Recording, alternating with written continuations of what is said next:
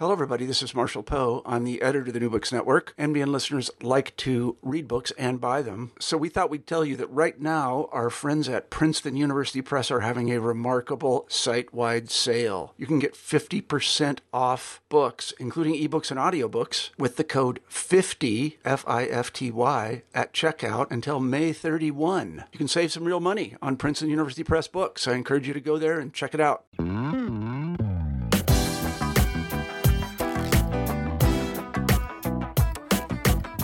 Welcome back, book nerds, to another episode of the New Books Network. And I am your host, Lee Pierce, she, they pronouns, assistant professor of rhetoric at SUNY Geneseo in uh, pseudo gray, kind of lovely New York at the moment. I am so excited today because we have on our show a book that actually is sort of um, not really in my wheelhouse. So, very cool to read, and actually, surprisingly, as often happens, turns out to have a lot in common with what I do and that is Beyond Broadway The Pleasure and Promise of Musical Theater Across America by Stacy Wolf. And this was published by Oxford University Press in 2020. So, book just came out. And this is really quaint, isn't quite the right word for it, but it is a very intriguing, uh, what the author calls an empathetic ethnography, looking at all different ways in which musical theater makes an appearance in cultural and community enclaves across America. And it touches on some of these big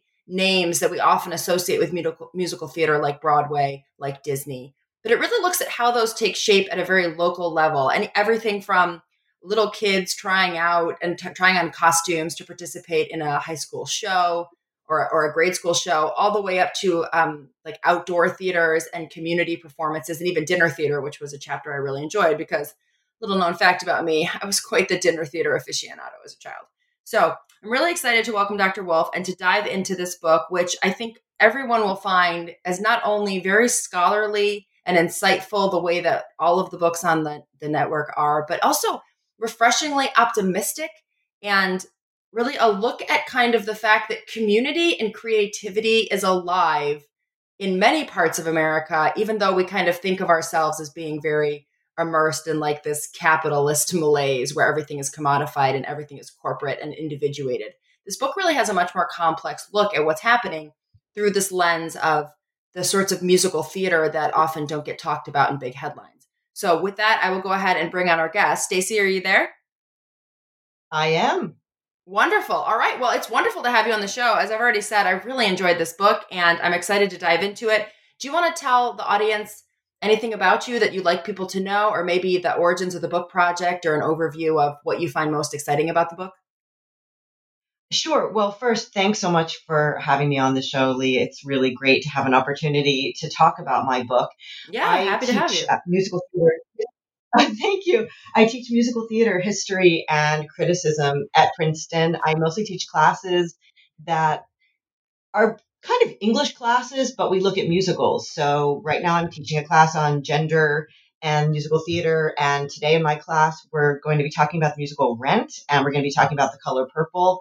We talk about race and gender and those performances in this American, distinctly American form. So in some ways, my book came about because I had students in my classes. I have students in my classes who come from all over the world. And most of my students have never been to Broadway. They've never seen a Broadway show, and yet they know the Broadway musical theater repertoire up and down and backwards. And for a while, I couldn't understand this. And then I thought about my own childhood, and I grew up in suburban Baltimore and also never went to Broadway until I was well into my teens.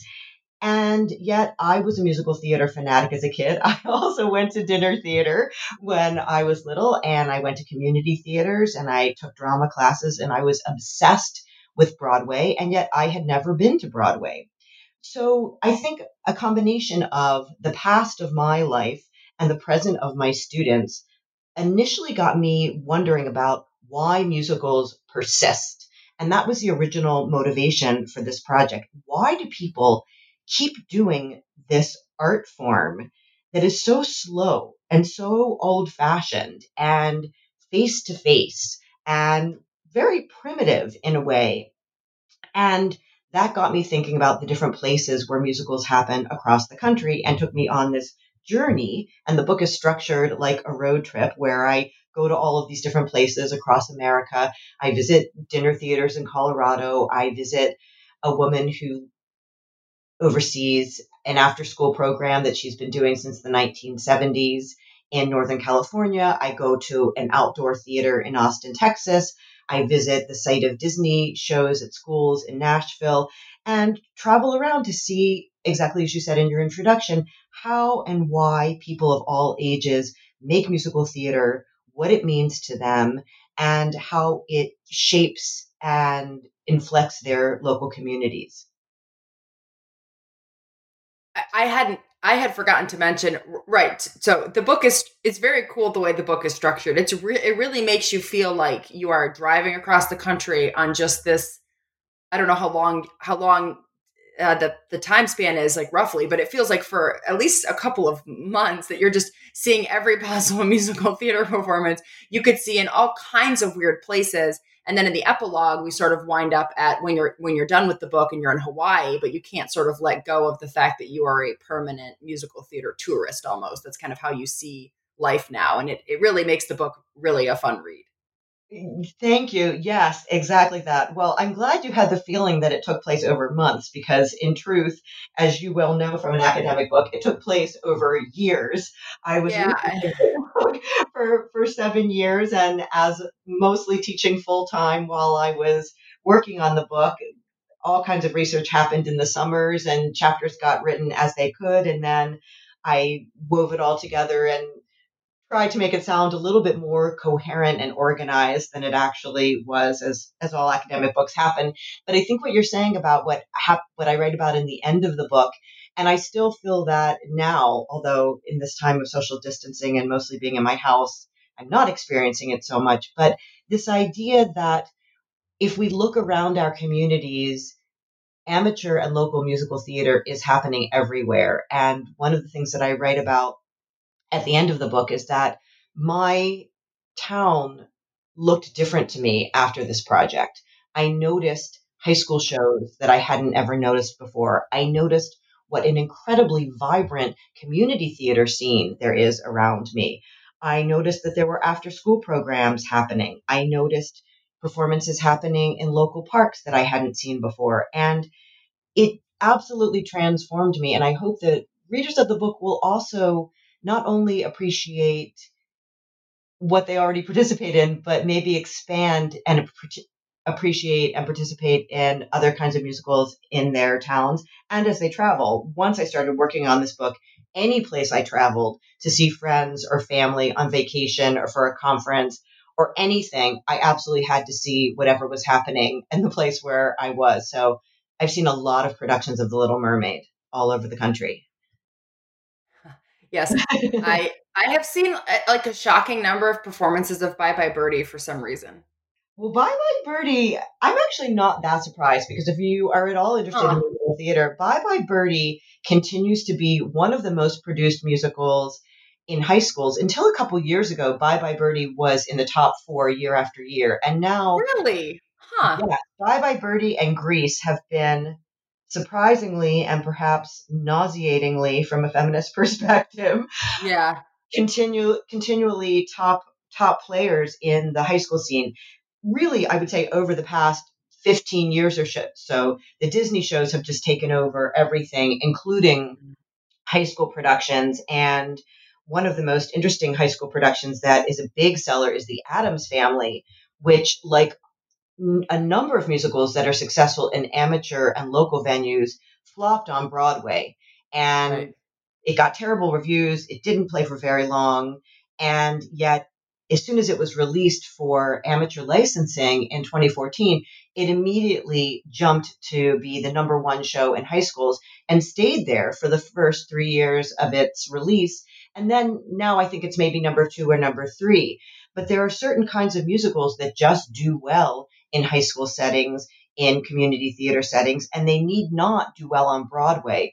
So one of the things that that was one of the things that I found incredibly interesting in my research that Broadway feeds musical theater locally, but also the local feeds Broadway. And they're in Mm. a very complex artistic and financial arrangement with one another in terms of who supports whom and when and how. And you make this really interesting argument when you're talking about oh, what's the name of the company? M- MTI. Who who does the yeah who does the licensing for? Right, Music Theater International, they, which are they are the biggest licensors of musicals around the world, and there are a number of a number of other companies, Rodgers and Hammerstein organization, Tams Witmark. Um, yeah. So, what were you going to say about the licensors? Well, just that you made this sort of interesting point because you you kind of make the point that you would expect that there's this very binary relation going into this without any research you would expect this very binary relationship where at the top you see these very sort of like we think of like with the record labels these very uh, monopolized incredibly profit driven sort of cold companies that clutch onto all of these rights to these musicals and then you expect to see this kind of like like um, exploitation of, of of copyright and fees and licensing fees where they have to where we're at the bottom level a lot of the high schools and community theaters are really sort of getting screwed over in this deal. But you you paint a lovely picture of this very complex i think you call it an ecosystem where exactly what you said right? The the small local theaters have all of these benefits to offer including reviving plays that flopped including keeping broadway alive in the public imaginary and then that feeds into the larger like on broadway sort of um, monolith and then that feeds back down. And i just thought it was a really cool thing that i would not have expected had you not actually gone in and done the research. So that was a really excellent introduction to the whole layout of the book. I, i'm so glad that you're talking about that lee. That was for me that was indeed the first step of my research and i was completely shocked when i visited the offices of mti music theater international. I was actually shocked even before i went to the offices by how gracious and helpful the people who I spoke to there, um, Carol Edelson, who is pretty high up in the organization, and Freddie Gershon, who is the emeritus uh, CEO, were so incredibly nice to me and welcoming and gracious, and were not at all interested in the profits or the money. Obviously, it's a big, huge company. All of these are big, huge companies, so they're absolutely Im- implicated in global capitalism. There's no denying that, and in some ways their bottom line is about making money. But the services that they provide to local and amateur theater companies was astonishing to me. And again, I think from a more cynical point of view, you could say, well, in the end, these schools, whether they're paying $200 or $300 or $500, they're still paying money into the corporation. And indeed, they are paying money into the corporation that eventually, eventually trickles down pennies on the dollar to the artists who created these shows in the first place.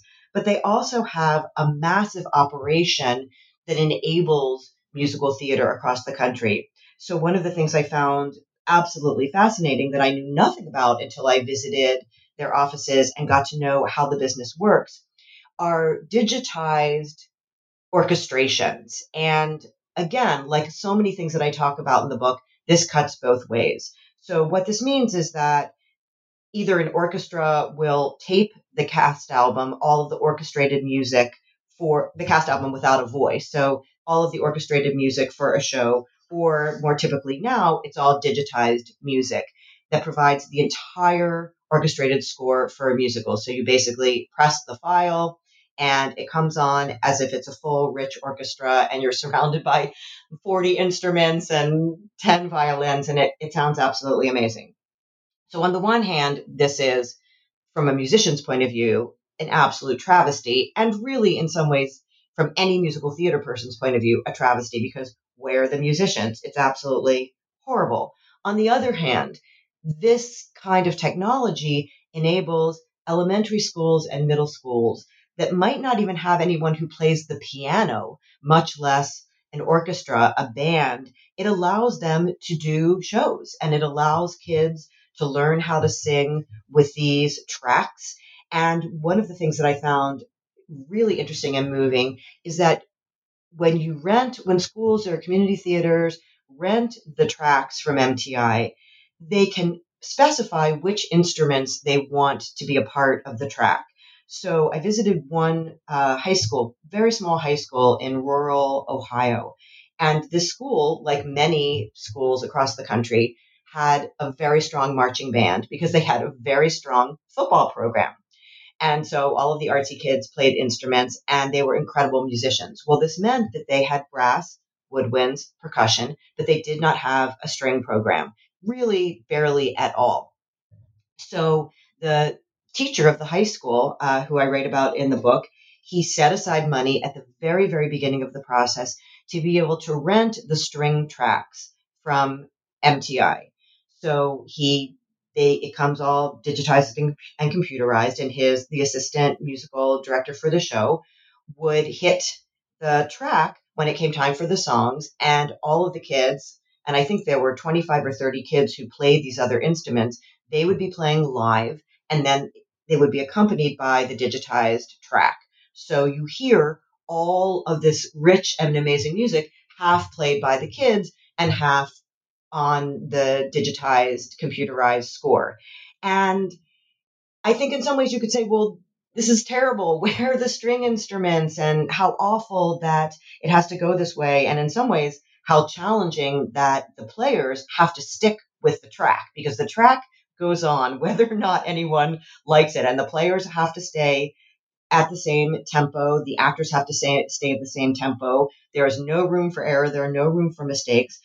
So on on the one hand, it's very restraining and very limiting, but to my mind, it was incredibly enabling because it allowed this very small school to do a fantastic production of Into the Woods. There were 50 kids on stage, and then all of these other kids playing their instruments and getting to play in a musical live. And it was really remarkable. So that was just one example of how the technology and what comes through the corporation is both compromised and also absolutely enabling. And I think this gets to this concept you point out in the book. I wish I could remember which chapter specifically, but uh, serious leisure, I think you call it. And it's this yeah. paradox of what musical theater looks like, which is, yeah, it's leisure, but it's not consumer leisure the way that a lot of us think about it. So, for example, if you think about what's happening right now with COVID and the just obsession over watching Netflix, like what would, how much different would life look like if everyone were obsessed with collaborating to produce local virtual musicals? And I think that's one of the pushbacks on the on the perspective that all of this just feeds the capitalist machine. It's sort of like right, but there's a difference between five hundred dollars to feed the capitalist machine to passively consume a, a tech object versus $500 to pay to produce something that is this very kind of serious but also joyful creative undertaking and we'll probably talk a little bit more later about how creativity winds up looking in this book when you're doing something that you didn't create, which I, I found that part probably it's probably my favorite theme of the book. But I also thought this serious leisure theme was a nice anchor to sort of explain the the the way that you you can yes you have the cynicism but also i think you have a lot of optimism there so do you want to say more about this whole entire enterprise as like a serious leisure activity yeah, for sure. I write about the idea of serious leisure, and that's not my idea. It was um, created by, there's a whole field of leisure studies in the UK, and uh, Robert Stebbins was the man who coined the phrase serious leisure. And it's the idea that people can do things for fun and for pleasure outside of their normal workday that are absolutely serious. And um, in some ways it complicates the idea of what is work and what is pleasure and that in our global capitalist society there's a lot of blurriness between these lines which i think we're actually experiencing in a very intense way as work and play get all mixed up in um, the time of social distancing and staying at home. So in the community theater chapter and um, for this chapter I focused on a community theater near where I live in New Jersey that's really a remarkable place because it's one theater that lives on the campus of the Mercer County Community College, but it's made up of 12 different theater companies. It's a big consortium. And some of those companies started in the 1950s and some are newer. And each of the companies works in its own way, and some are a little more family oriented and some work by a board of directors, and some have a couple of people who are in charge of it. And each of these companies does two shows a year. And the combination of those shows and what the college does in their own theater season and a number of children's shows, this theater, until the outbreak of the coronavirus, was busy 50 of 52 weekends a year, which is unbelievable. And they have very complicated schedule where a show plays for two weekends. So the first weekend it plays Friday night, Saturday night, Sunday afternoon, and then the second weekend after that Sunday afternoon show, that cast and crew, and it includes the cast, strikes the set as quickly as they can, and then the next show loads in, and they do uh, tech rehearsals the first couple days, uh, preview on Thursday, and then they open on Friday. So it's this incredible coming and going of people who have day jobs, who are lawyers and doctors and students and work in shops and work in offices.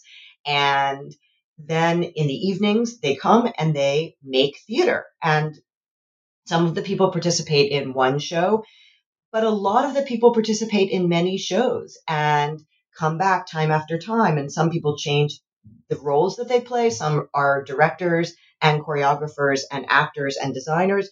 Others are just lighting designers over and over again or just stage managers over and over again. But these are people who have day jobs, have lives, and then have this other job that they do for pleasure that's very hard work and very serious and requires incredible dedication and yet they are passionate about it and show up day after day, week after week, and year after year to keep the theater thriving. And and I this is a nice transition because I wanted to talk about two things. And one was your reaction to the bowling alone thesis and also the thing about creativity. So this is a good transition into the bowling alone thesis. I'm going to read a quote to you, if you don't mind, just to kind of frame it for the audience, and then maybe you could react to it? Yes, definitely. Cool. So, as you're talking about the musical theater, you you sort of make an argument that we we've already alluded to, which is, um, let's see, this is page 13. Musical theater is at root a collaborative communal enterprise. It brings people, theater makers, and spectators together in the same room at the same time, often across generations, to experience a story told through song and dance, once and only once together. And then you go on to talk about this book, Bowling Alone, by Robert Putnam, that was all about the the disappearance of community bonds over the 20th century, right? Hence the term bowling alone. And then you go on to say that if that Putnam's book doesn't include any musical theater or really any of the arts, he's looking primarily like religion and sort of civic and sports, I think. Um, if he had looked at musical theater, he would have found a different picture in America where kids and adults come together on a regular basis to sing and dance well supported by their communities. And I love this because I have so many qualms with the bowling alone thesis and how often it gets kind of like put out there as this doomsday diagnosis about American belonging. So I thought this was a very cool argument. I really fit the book well. I really helped frame it in a very awesome way for me to read the rest of the piece. And so I thought maybe you want to talk a little bit about that before we move on to maybe some of the case studies. Yeah, well, I was, of course, I, I had to read that. I, I think I actually read that book well before I started working on this project or in the middle of it. And like so many really important and interesting sociological studies, this book did not pay attention to theater as many don't. Many so much writing about community doesn't attend to theater and the importance of theater. And one of the, my interests in writing the book was how theater falls through the cracks of so many studies like this. But when I read the book, I knew immediately that this is not at all what goes on in communities where people are participating in theaters and people show up, people are there, and community theater, especially, I would say, because community theater is something that exists outside of schools. They are independent institutions, are places where people come together and not only come together, but people of all ages. So many families participate in community musical theater and audiences are of all ages. When I saw so many rehearsals at the Kelsey Theater, which is the place that I write about, you would see a show and there would be a six year old and a 60 year old on stage together working on a show. And where in our culture do you see people of different ages and different generations coming together to work on something? And i felt like this is a place that we should look towards as a model for how people can come together. And i think art making creativity music dance all of these pleasurable activities that happen in the same place at the same time should really be a, a, role model for us, a place where we go for ideas and for inspiration. And I think even in this time of COVID 19, artists, the things that artists are creating online and collaboratively online is still amazing. Um, at the end of the book, Putnam interestingly does have a kind of manifesto and he says, artists should do something about this or we should look at artists we should look at artists. So it's almost at the end he realizes or maybe he's realized all all the way through but then adds it at the end that artists in some way are the hope for the future and bringing people together. And if people are not in his words going to be bowling alone it's up to artists to make that happen. But he doesn't think about in the rest of the book how that's already happening and has been happening since community theater st- started at the end of the 19th century. Hey, it's Kaley Cuoco for Priceline. Ready to go to your happy place for a happy price? Well, why didn't you say so? Just download the Priceline app right now and save up to 60% on hotels. So, whether it's Cousin Kevin's Kazoo concert in Kansas City, go Kevin, or Becky's Bachelorette Bash in Bermuda, you never have to miss a trip ever again. So, download the Priceline app today. Your savings are waiting Go to your happy place for a happy price. Go to your happy price, Priceline. Oh, that's a really good. That's really good. it's awesome. yes, yes, I'm very, I'm very optimistic and and hopeful about the power of musicals to bring people together. Yeah, I, I get uh, our our school. Unfortunately, we are the flagship liberal arts school of the State University of New York system, as we love to keep reminding people. And we cut a bunch of our arts programs a couple years ago, all the all the graphic design, all the studio arts, and so we are left with what I would call a rather anemic musical theater and um, I don't know traditional theater. I'm not sure what the other other thing is. I don't I don't want to say musical theater and then theater, but musical theater and then the non non musical theater program. And it's shocking to me how often we talk about sports teams as being the the point of investment to help build community on campus and how rarely anybody thinks about musical theater or or the page to stage productions or any of the non-musical theater as being just as important and and having just and having the potential we instantly go to sports.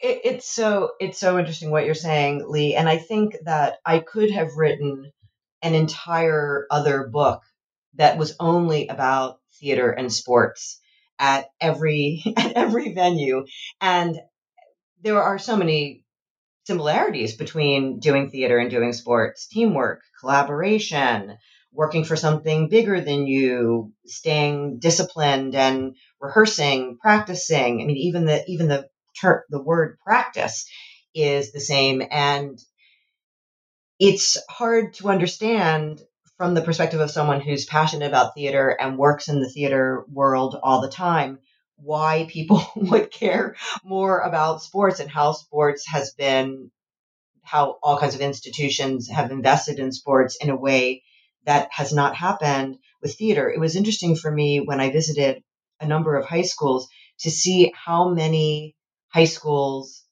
high school administrators were trying to make room for kids who wanted to continue being athletes and also continue being theater people. Because usually what happens is sometimes in middle school sometime in middle school a kid typically needs to choose which way are they going to go. And I assumed that that binary would operate all the way up through the high schools that I visited. But I spoke to so many high school principals, vice principals, and teachers who were really trying to make a way for kids to do both and really understood that being an athlete fed artistry and being an artist fed athletics. And I was I was really heartened to see that. But um, for sure, arts programs are cut constantly at at the expense of athletics being given more funding. Yeah, I mean, I, th- I think you kind of throughout the book, I, I don't know if you researched this elsewhere, and I, I don't know that I'm necessarily particularly interested in it, but you did make a couple of different comments about how there the market for musical theater looks different among teenagers. And so when we look at something like High School Musical, which seems like it would just be incredibly tacky to the modern sensibility. I mean, and Glee and stuff like that, just like high school students eat this stuff up. And one of the things about the first High School Musical is that Zac Efron, right, has to choose between the football and the musical theater, and he chooses the musical theater in this kind of very, uh, it's considered like you know very like anti. Uh, it's unique, right? Normally, because you wouldn't see that kind of thing happening, and and how many people celebrated that non-traditional choice, and yet that doesn't seem to be how it's borne out when we think about what this looks like. But then, of course, you go and you actually say, no, it actually works a bunch of different ways. It depends on where you are on the ground. Yeah, and High School Musical as a movie, um, a Disney movie, when it was shown in 2006, it was the most watched Disney movie on television ever. The first year it was shown, I think over 7 million people watched it. And then the second wow. night they showed it, over 6 million people watched, watched it. And that movie was the beginning of a change in the gender dynamics among kids, especially. And now those kids are becoming adults in musical theater. Um, one of the things that I quote in the book is this wonderful book by uh, Mickey Rapkin about Stage Door Manor, which is a musical theater specialty camp. So for summer camp. So for kids who are especially interested in musicals, they go to the summer camp and it actually is the place where Music Theater International has tested a number of their hour long shows, their Broadway Junior series shows at the summer camp. And he writes about how in 2008, so two years after High School Musical, they had to build an extra dorm at the summer camp for boys because so many more boys wanted to go to the camp. And after High School Musical, there was Glee and there was Smash and there were more musicals on TV. And this really expanded boys' engagement with musicals as young people. There's still of course, associations of musical theater as a feminized, feminine activity. But there were many more boys who got involved after the early 2000s and High School Musical, which really changed everything. And um, it's also really interesting to me in High School Musical how they have how they turn basketball into dance, and I really I really love that scene in the movie. Yeah, and um, and a lot right. I don't. I I have a student who's writing her rhetorical criticism piece on the trailer for the film adaptation of oh crap in the heights in the heights yeah and one of the things that that she's been noticing in the research is how how the gender binary doesn't work the same for musical theater and performance in latinx cultures that it does in sort of like white cultures right? Because their dance works very differently and how there's sort of this interesting way in which now that i'm thinking about it that the that the, maybe the high school musical has almost accidentally met up with something that was true all along for minoritized populations in, in the states and is now kind of maybe emerging onto the american culture scene hopefully you know because obviously we want this to be a gender equal opportunity for everyone instead of being something that just only certain types of people do yeah and that only white people do because traditionally musical theater has been by for and about white people and in the heights was an enormously important musical when it opened, and it will be really interesting to see what happens when the film is released. Yeah, I'm excited. Um, well, this frame. So we spent a lot of time on the framework of the book. I think I think probably time to jump into like some case studies. Uh, so I have some favorites. I don't know. Do you have a favorite that you really love to talk about that you think gives people a real flavor for the book? Um, no. Let's let's hear what you have to talk about. I have I have certain special love for every place I visited in every chapter, so sure. I'm happy to go with your preferences. Well, I really liked the discussion you had about into the woods and how complicated this is to put on for high schools yet they keep doing it. And then also the chapter on the jewish summer camp was so unexpected and very cool especially since we're thinking about whiteness. So does either one of those sure. Yeah yeah um i can i can talk about either or both. I guess starting with the girls jewish summer camp. Sure let's do that. Yeah this also came as a surprise to me. I am jewish and i did go, grow up going to summer camps. They were not girl summer camps, and they were Jewish summer camps in some ways similar to the way these summer camps are. So these are not they're not orthodox. They're not overtly religious in any way. They're summer camps that were created in the early 20th century, built in the early 20th century. The ones that I write about specifically are in Maine, and they were built by women educators and often daughters of rabbis who were teachers in New York City and at the time of industrialization were trying like anyone who had any means to get out of the city um, because of the dangers of polio in the summer and other diseases that were spread. And here we are in similar situations. Um, so these women started these, bought up land in Maine and started these summer camps in the teens and 20s. And this was also part of a huge summer camp growth that happened with Christian camps and non denominational camps and boys' camps. And there's uh, incredibly interesting writing about the history of summer camps in the early, early 20th century.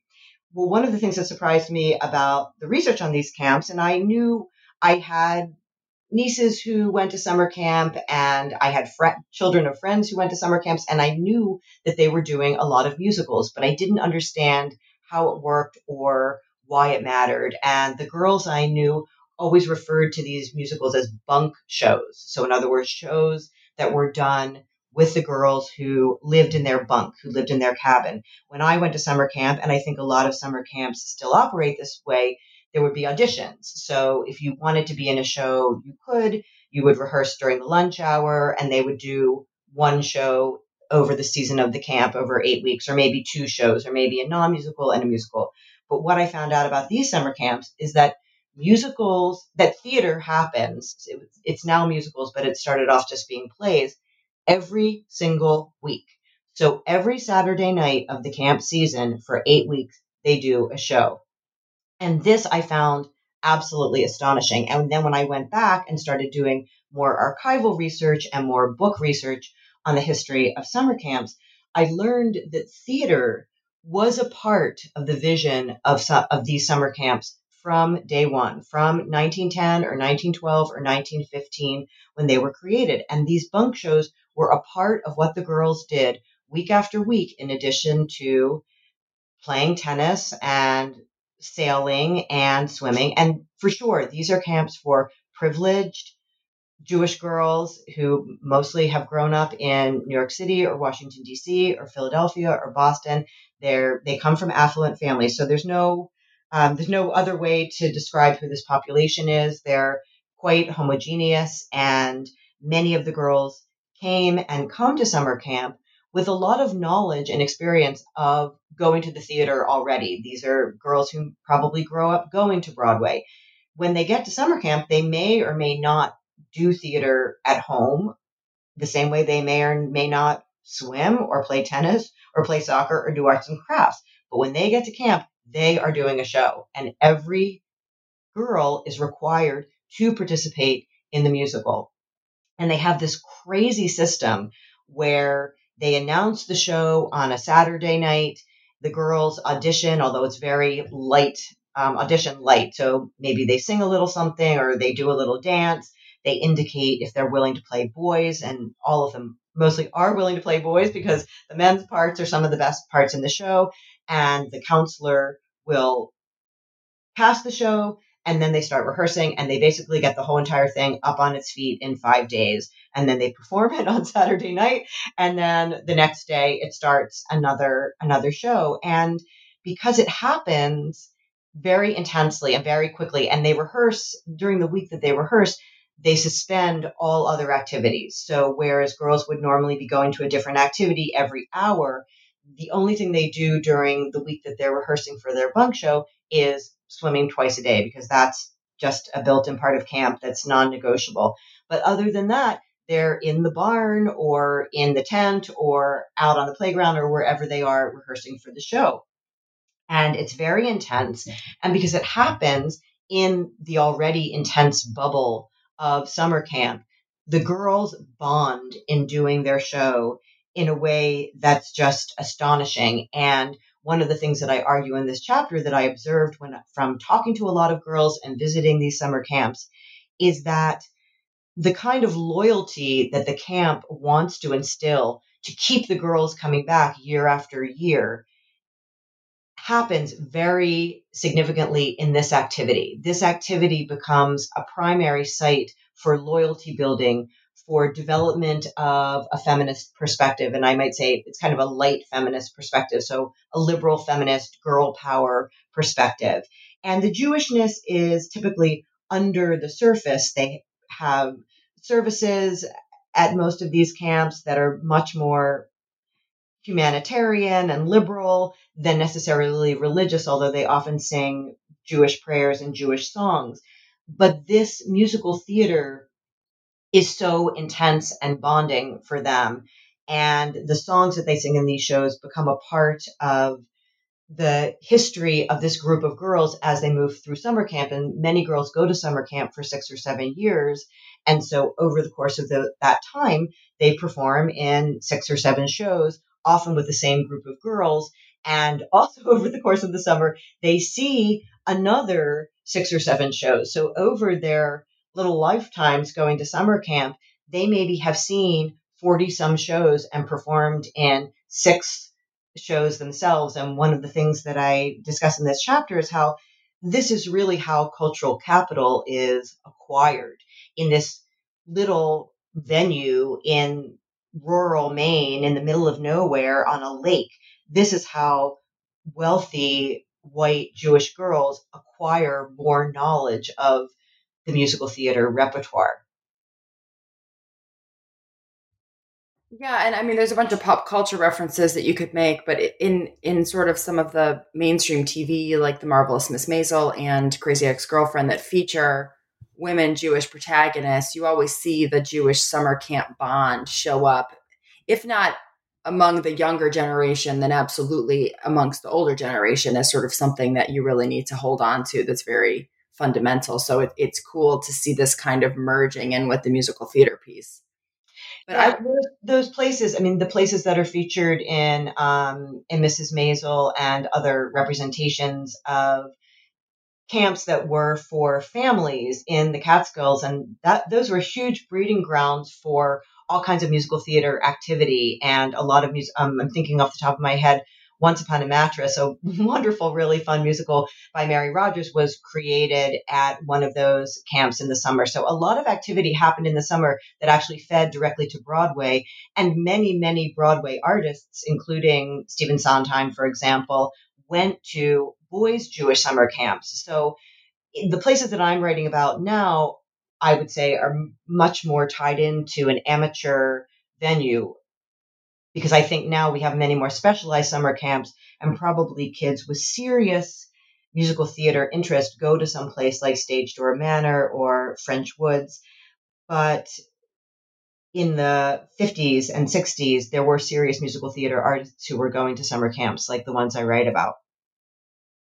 And you make this this point about the the summer camps that I think will get us to the creativity angle that I wanted to talk about. And you talk, uh, let's see, we're on page 241. So you say that musical theater encourages girls to try out different movement vocabularies. I love that phrase, movement vocabularies. Play across gender, take up physical space, and command center stage, especially because most musicals require a direct address, face front, an exuberant performance style with expansive physicality and broad expressiveness. And certainly, you're not saying that this is like the cure for all women's ills and obviously like lean in culture has been critiqued but that's not exactly what you're getting at so I, I, don't mean to don't anybody listening this is not one of those like cut and paste feminist arguments but it is something to consider that part of what they're doing at this particular these camps where they're learning musical theater is learning how to perform as others and that's both in the in the sense of like learning to perform what it must be like to be entitled to space but also learning what it's like to perform across gender and also learning what it's like to perform you know even in more the empathetic sense of like multiple characters and take on their perspectives. And i think this is an aspect i think especially something about the song right?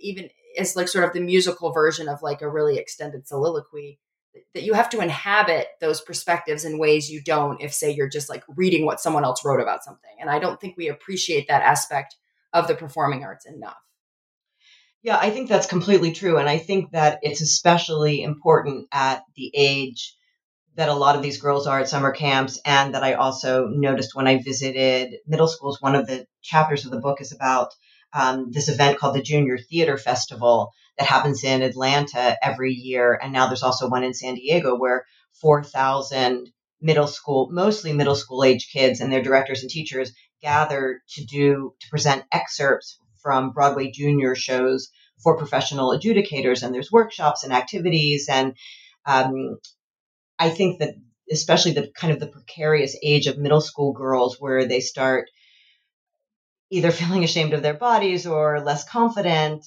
musical theater completely overturns any kind of shyness or holding back. And I think that there are a lot of girls who are shy in their normal lives and then get on stage and just open up. And it's true that at summer camps or other venues where girls are allowed to play boys' roles and allowed to play across gender, they are encouraged to take up more space. And I think what you're saying about a kind of empathy or walking in each other's shoes I think that happens too. If you're going to understand a character and you're going to understand the character from their point of view, this is what all theater does. And I think musical theater, because it's accompanied with so much pleasure in the music and in the choreography, and it's so utterly embodied, it just amplifies that kind of empathy and pleasure and embodiment, uh, taking up space, as you talk about. Well, yeah, and this is one. Not, not that I want to turn this into like a critique of sports, because obviously sports has value too. this this is one of the places where the equivocation of sports and musical theater falls apart because it's like, oh, well, they both teach teamwork. Yeah, but teamwork's not teamwork's not my my only payoff here, right? There's also this idea of perspective taking and performing as other and trying on different senses of self that is, I think, really important to encourage, especially in younger people, but in adults too and and there are just some some activities do this better than others. And i think that's one of the real downsides to defunding the arts. That i think this book i mean really gets that in a very unique and specific way. Yeah i think as you were talking i was thinking that the most obvious difference between sports and musical theater is that in the end sports is about competition and musical theater is not. Musical theater is about people coming mm-hmm. together to make something new, to present it for an audience, and to get someone on the same page, not on opposite pages. The one place where there's competition in musical theater is at the audition stage, and it's very difficult and it can be very painful. But then after that, uh. everything is about coming together to make something as a community, as one, to be presented to another community. And ideally, if it all works well, the audience is completely in cahoots with the performers. The yes. audience mm-hmm. is, is absolutely drawn in. And of course, as we know, any of us who's gone to a play ever or participated in theater in any way, there is no show until the audience is there. The audience is what makes the performance. And so that is the direction that everything is going for people to put themselves in a position to work together to connect with their audience through a form that's very pleasurable and engaging and emotional and fun. And speaking of the word form, good job. I knew you. I knew you. You got me right where I wanted to go. You make this really interesting comment. Um, uh, it's on page one hundred oh two. I don't know which chapter we're in. Uh, high school musicals about this issue of people. Sometimes I don't know about people, but there being a general sense that oh well, this isn't this isn't the same kind of creativity because you're just having these people perform someone else's work and wouldn't they be better if they wrote and produced everything themselves? And you reference an ethnographic study by kathleen gallagher where they have sort, sort of one group devise the plays on their own and then in the other group they do an andrew lloyd webber uh, t- um, yeah they do andrew lloyd webber and tim rice's joseph in the amazing technicolor dreamcoat. And so you're looking at one original performance and one performance of someone else's work and the researchers found that personal exploration also happens in the Joseph rehearsals. And you say, um, this is you quoting the research. It didn't take us long to realize that this easy aesthetic social split was a seductive but inaccurate description of a more complex reality. And then you say, the social classroom edged towards the aesthetic, and the aesthetic classroom offered kids ways to engage that mattered to them. And you go on to, to talk about these different studies in which well, yes, there are differences. Performing someone else's stuff doesn't necessarily have any less creative creative value than performing stuff that you wrote yourself and in some cases actually can offer even like just like different great same amount but maybe just different kinds of opportunities and i think that's an incredibly important contribution to the book because not only does it have the narrow focus of sort of rescuing the performance of these musicals from sort of the dustbin of culture but also talking about them as a very productive force for shaping the creative minds and bodies of people that are engaging in these procedures. And yes, we're talking about kids here, but I see the same thing happen at community theaters and dinner theaters, right, where adults also get a chance for this performative aspect. So I'd love for you to talk maybe more about that or where you see that showing up in other parts of the book.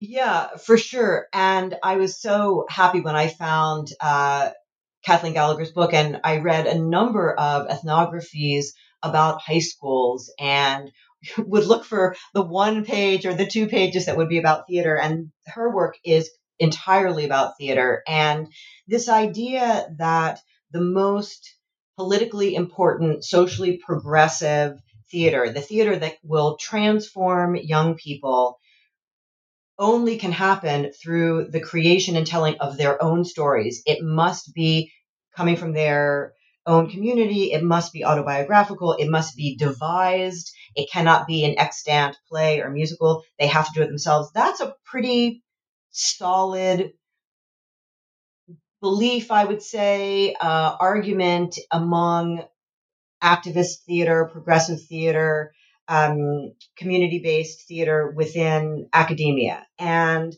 I, before I started researching the book, I always had this feeling that kids who were doing musicals were still able to express their creativity. And even if they were learning choreography, they still were infusing choreography with their own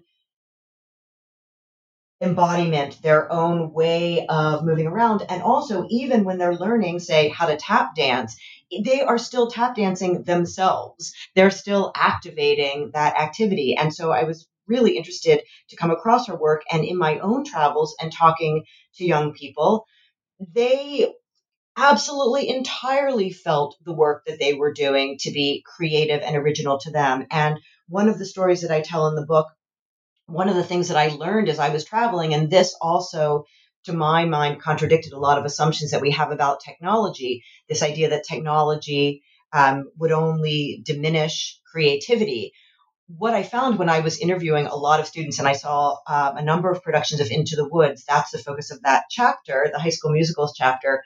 I would talk to kids about how they were creating their characters and trying to understand if their characters were created from the inside out. So, kind of a Stanislavski method, objective based. What does the character want?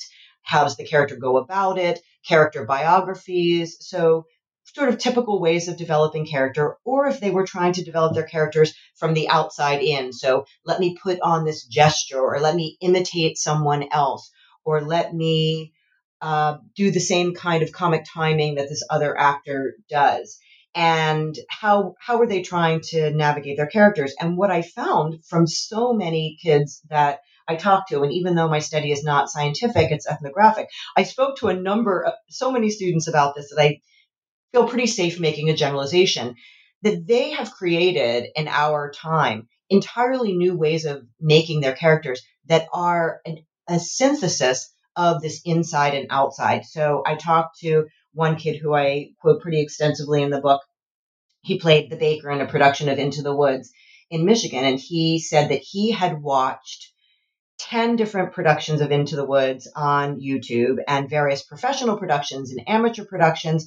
And he went through his role line by line to decide which line, which lyric, which breath, which gesture he would take from all of these different other performances that he observed and which he would take from his own life and his own friendship with someone or relationship with his mother or something that he experienced. And he was doing this unbelievably complex, nuanced, and sophisticated performance analysis, which he would not have called performance analysis. He just said, I'm trying to create my character and I'm finding all these different ways to create my character. And also the inside and the outside using technology and making a role, making embodying the baker and into the woods in a way that felt and looked, from my perspective, entirely original to him. It was in his body, it was in his voice, it was fully infused with his energy and his creativity. And yet, the way he came about it was unlike anything I've ever read or seen or known about in acting theory or performance theory. And I thought that was remarkable. And another way where the kids are way ahead of us in terms of how they're making art and making theater and how they're expressing their creativity. Yeah, uh, my hackles go up whenever someone says the sentence like technology's making everything fill in hyperbolic negative adjective here because it's not it's just not true. I mean, it makes some stuff crappy, but also, yeah, exactly like what you're talking about. I mean, it has it has really it's really remarkable what some people are able to do with it. So, I, again, I mean, I think that's one of the many strengths of this book is that it it complicates a lot of basic fundamental assumptions that people have about all kinds of things, not only just musical theater, but like you said, play, creativity, learning, performance, leisure, and really gets at the fact that they are a feminism, right? That they are a knot of all of these contradictory clusters that that you can only really appreciate in in these specific situations. And so speaking of Into the Woods, and I, I want to wrap up at a certain point because I don't like to I don't like to abuse the listeners with these insanely long interviews. But when you talk about Into the Woods, you organize the chapter where you talk about the the high schoolers performing the Into the Woods play, musical. You, you you actually go through each character. So just like you did with this with this young man playing the baker, you do that for many of the characters and a variety of other sort of topoi from the play. And I just thought that was a really fascinating way to organize that because again, it gives you a kind of access to depth that isn't available in some of the other chapters because obviously like how would you do that at the at the Jewish girl summer camp, for example? It wouldn't really make a ton of sense. But um, so I don't know if you want to talk a little bit about the Into the Woods case study before we wrap, or if there was another part of the book that you just really don't want to don't want to leave without touching on first. Um, yeah, well, the Into the Woods chapter, um, I'm so glad that you commented on it. Obviously, it was really complicated to figure out how to write that chapter because I did want to map the show and give readers a sense of what actually happens in the musical. And I also wanted to capture these three places that I ended up focusing on, these three schools in the Midwest, even though I visited many other schools that I ended up not writing about. And I also wanted to focus on the incredible variety of the kinds of kids who do musical theater. I think we have the stereotype of the theater kid. And what I found when I traveled is that there was a, a kid who was a newly minted American citizen. There was a girl that lived on a farm. There was a gay kid. There were many kids on the autism spectrum who were involved in some way or another. There were certain kids of color who could not participate because they were worried their families were they were undocumented and their families were worried about them being in a visible place. And i wanted to try to capture the range of kids who participate in musicals and the different things that they get out of it the different ways that they grow that they find friends that they find creativity that they connect with one another all through this musical that's actually a very very complicated show incredibly difficult musically, very challenging. All of the teachers who I talked to said they had no idea what they had gotten themselves into until they actually started rehearsing it because they think it's about fairy tales and it's going to be easy. But there's a ton of music and it's really hard. And yet, these schools with pretty much no funding and no budget, through the ingenuity and energy of creative and dedicated teachers, and the determination and creativity of the kids, they all got fantastic productions up on stage.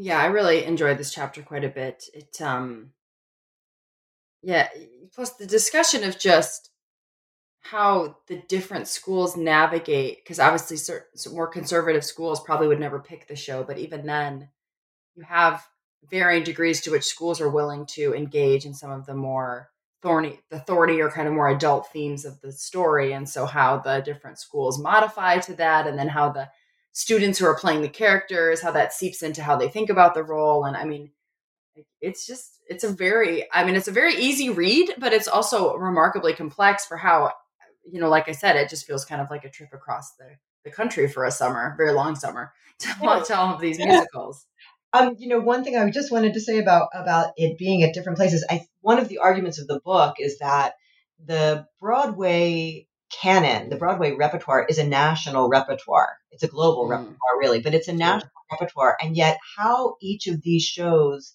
is performed is entirely infused by the local venue.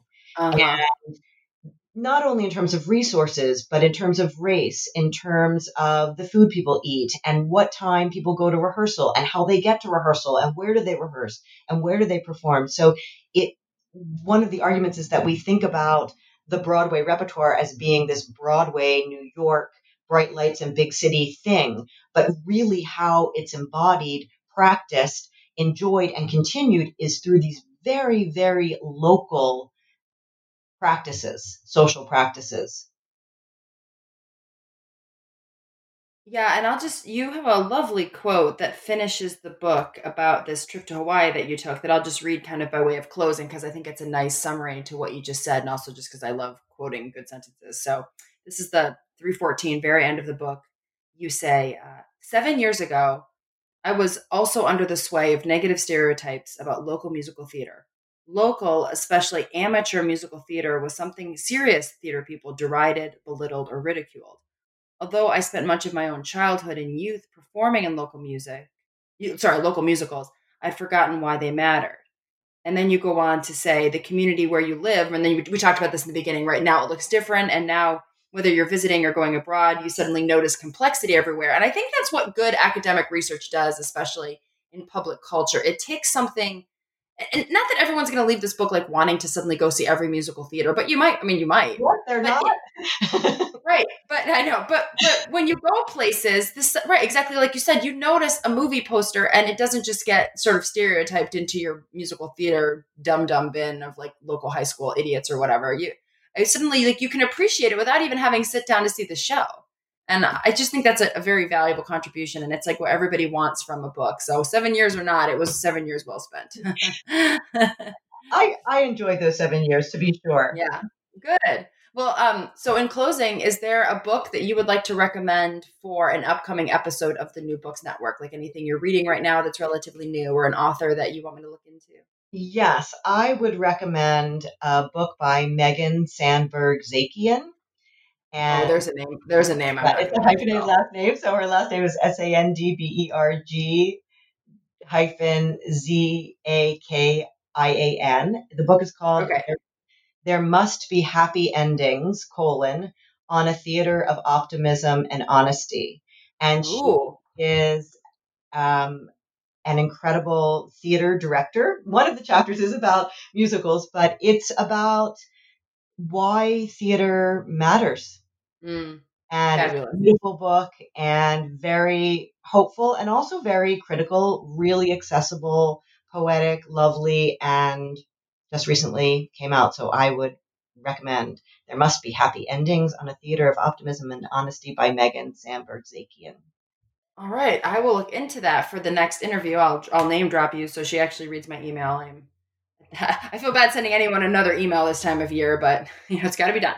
And once again, I just want to let everyone at home know that the book that we've been discussing, that I'm sure you've already written down the title and ordered your copy, but just in case you haven't, uh, it's called Beyond Broadway: The Pleasure and Promise of Musical Theater Across America by Stacy Wolf. That's Stacy S T A C Y Wolf W O L F. So no e's, no e's in either one of them from Oxford University Press from 2020. And once again, I would like to remind everyone, as I always do at the end of these shows, to not only thank our authors, but also the university presses that publish this work for all of their goods and ills.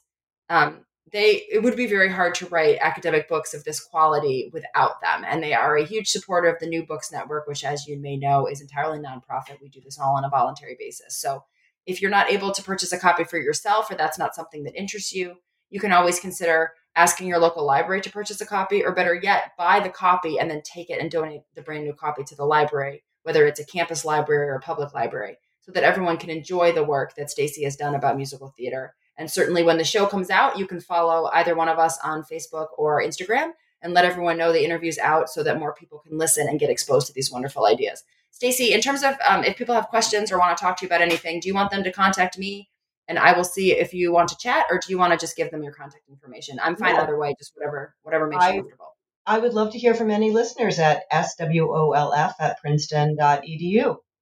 Pretty easy. S Wolf, no E, at princeton.edu. All right. Well, Stacy, this has been wonderful. The book was a delight to read and got me thinking about a lot of things. And I'm sure everyone at home feels the same way. So I will wish you happy stay at home, whatever it is that you're doing for that for that length of time, and take good care of yourself. Thanks, Lee. You too. I appreciate it. Bye bye. Yep. Bye bye.